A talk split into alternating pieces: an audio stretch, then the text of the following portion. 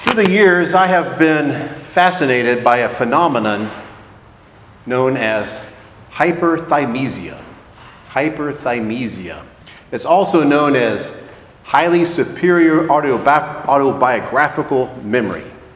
Highly superior autobiographical memory. I first read about it years ago in a magazine article about a radio news anchor who could remember practically everything he had ever done down to the day of the week, the clothes he wore, the things he ate. An interviewer could ask him, Well, what were you doing on March 31st, 1977? And he could tell you exactly what he did that day. Well, sometime after that, 60 Minutes profiled some people with this same ability, including the actress Marilu Henner. Uh, Henner uh, had been a member of the cast of the TV show Taxi. Apparently, she has this ability. And in an interview, she said of her recall ability, she said it's like putting in a DVD, and it cues up to a certain place, and there I am again. So I'm looking out from my eyes and seeing things visually as I would have that day. Now, I was reminded of this phenomenon more recently by the review of a new book called Remember The Science of Forgetting and the Art of Memory. It's by Lisa Genova. Uh, Genova explains that a healthy brain, a healthy brain, forgets most of what passes into conscious awareness, and that forgetfulness is our, our brain's default setting. So, those who have this highly superior autobiographical memory are extreme exceptions to the default setting of forgetfulness. I think there's only around 60 people that are known to have this ability. Well, in the actual book, remember, Genova says that creating a memory takes place in four basic steps of encoding, consolidating, storing, and retrieving. Uh, encoding is when our brains you know, capture the sights, sounds, information, emotion, and meaning of what we have perceived. Consolidation is when our brain links all this into a single pattern of associated connections, and then it is stored so we can retrieve it and remember what we have learned and experienced. But Genova says that all four steps have to work for us to create a long term memory that we can consciously retrieve. Although it's not recorded in Mark, in the early church's memory, and in the Gospels of Matthew and Luke, Jesus commanded the disciples to eat bread and drink wine in remembrance of him. Roughly 20 years after the events described in Mark occurred, the Apostle Paul he told the Corinthians, I have received from the Lord what I also handed on to you, that the Lord, on the night when he was betrayed, took a loaf of bread, and when he had given thanks, he broke it and said, This is my body that is for you. Do this for the remembrance of me. And in the same way, Paul says, he took the cup also after supper, saying, This cup is the new covenant in my blood. Do this as often as you drink it in remembrance of me. Well, the context of this tradition and Jesus' command to remember him occurs in the context of the Passover meal. Mark tells us that on the first day of the feast of unleavened bread, Jesus, uh, well, Jesus' disciples asked him, Where do you want to, us to go and make the preparations for you to eat the Passover? And so Jesus sent two of his disciples, and they found everything as it had been told them it would be. They met a man they met a man carrying a jar of water, and they followed him to a house where he said to the owner, The teacher asks, Where is my guest room where I may eat the Passover with my disciples? And there he showed them a large room upstairs, furnished and ready. So this all happened as Jesus said it would, and so the disciples prepared for the Passover meal.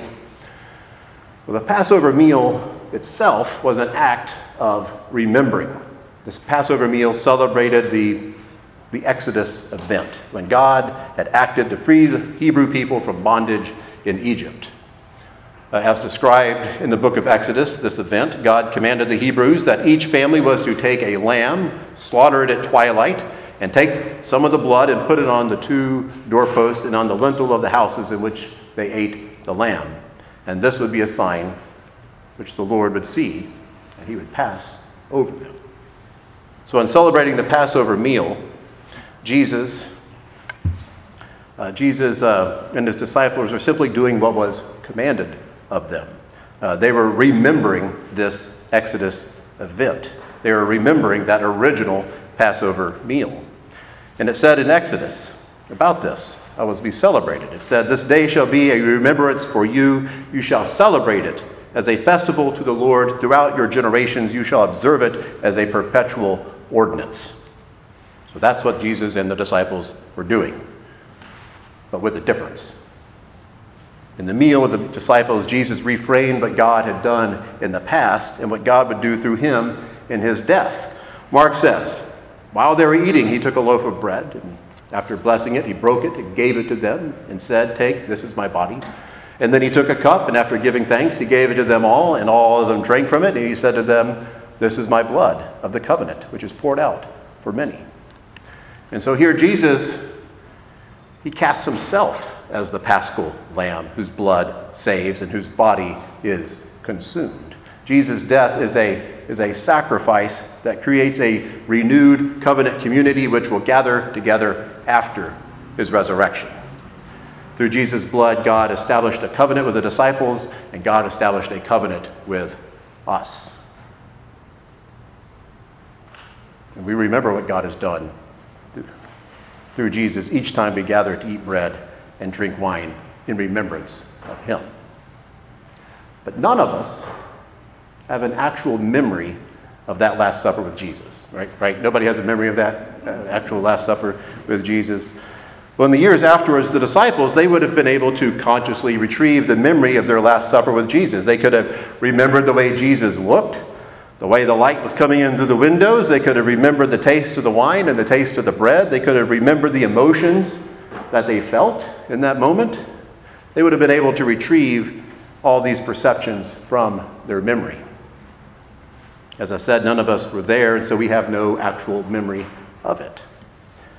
But even so, even so, we gather for a supper of bread and wine and do it in remembrance of Jesus. And in doing so, something special happens. Even though we were not there with Jesus and the disciples in that upper room, through the act of remembering Jesus, we are drawn into what the disciples themselves experienced Jesus' very presence. This is called anamnesis. This is called anamnesis. It is, it is, a, it is the opposite of amnesia. Amnesia is forgetting. Amnesia is, uh, anamnesis is bringing to mind. It is remembering. It is the remembering of an experience in such a way that it actually rekindles the experience itself. It is the kind of remembrance that, we can even, that can even draw others who are not there into the experience. Liturgical scholar Marion Hatchett says of anamnesis in his commentary on the Book of Common Prayer.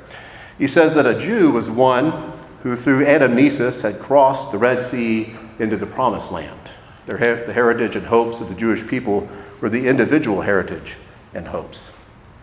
A Christian, Hatchett says, is one for whom, through anamnesis, the death and resurrection of Jesus Christ is a present reality, and that Christian has already entered the kingdom, though it is not yet realized in its fullness. That's anamnesis. It rekindles the experience itself, and those who are not there are even drawn into that experience. And though forgetfulness may be the default setting for our brains, and our brains quickly forget most of what passes into conscious awareness. Of course, we have not forgotten Jesus. In fact, we make it a practice to regularly remember him. And though none of us have the memory of that meal Jesus shared with his disciples so long ago, when they gathered together on that night, when we gather together tonight or on Sunday mornings to retell the story of Jesus, to bless bread and wine and eat and drink it in His memory. When we do that, the salvation He made present and available to the disciples through the offering of His body and blood is made present and effectual in us. It is made present and available to the disciples through the same offering of His body and blood. It is made present and effectual to us. And by remembering Jesus tonight, we are rekindling the experience the disciples had with Jesus long ago. And like them, we are drawn into his most gracious presence, and we have entered into his kingdom. Amen.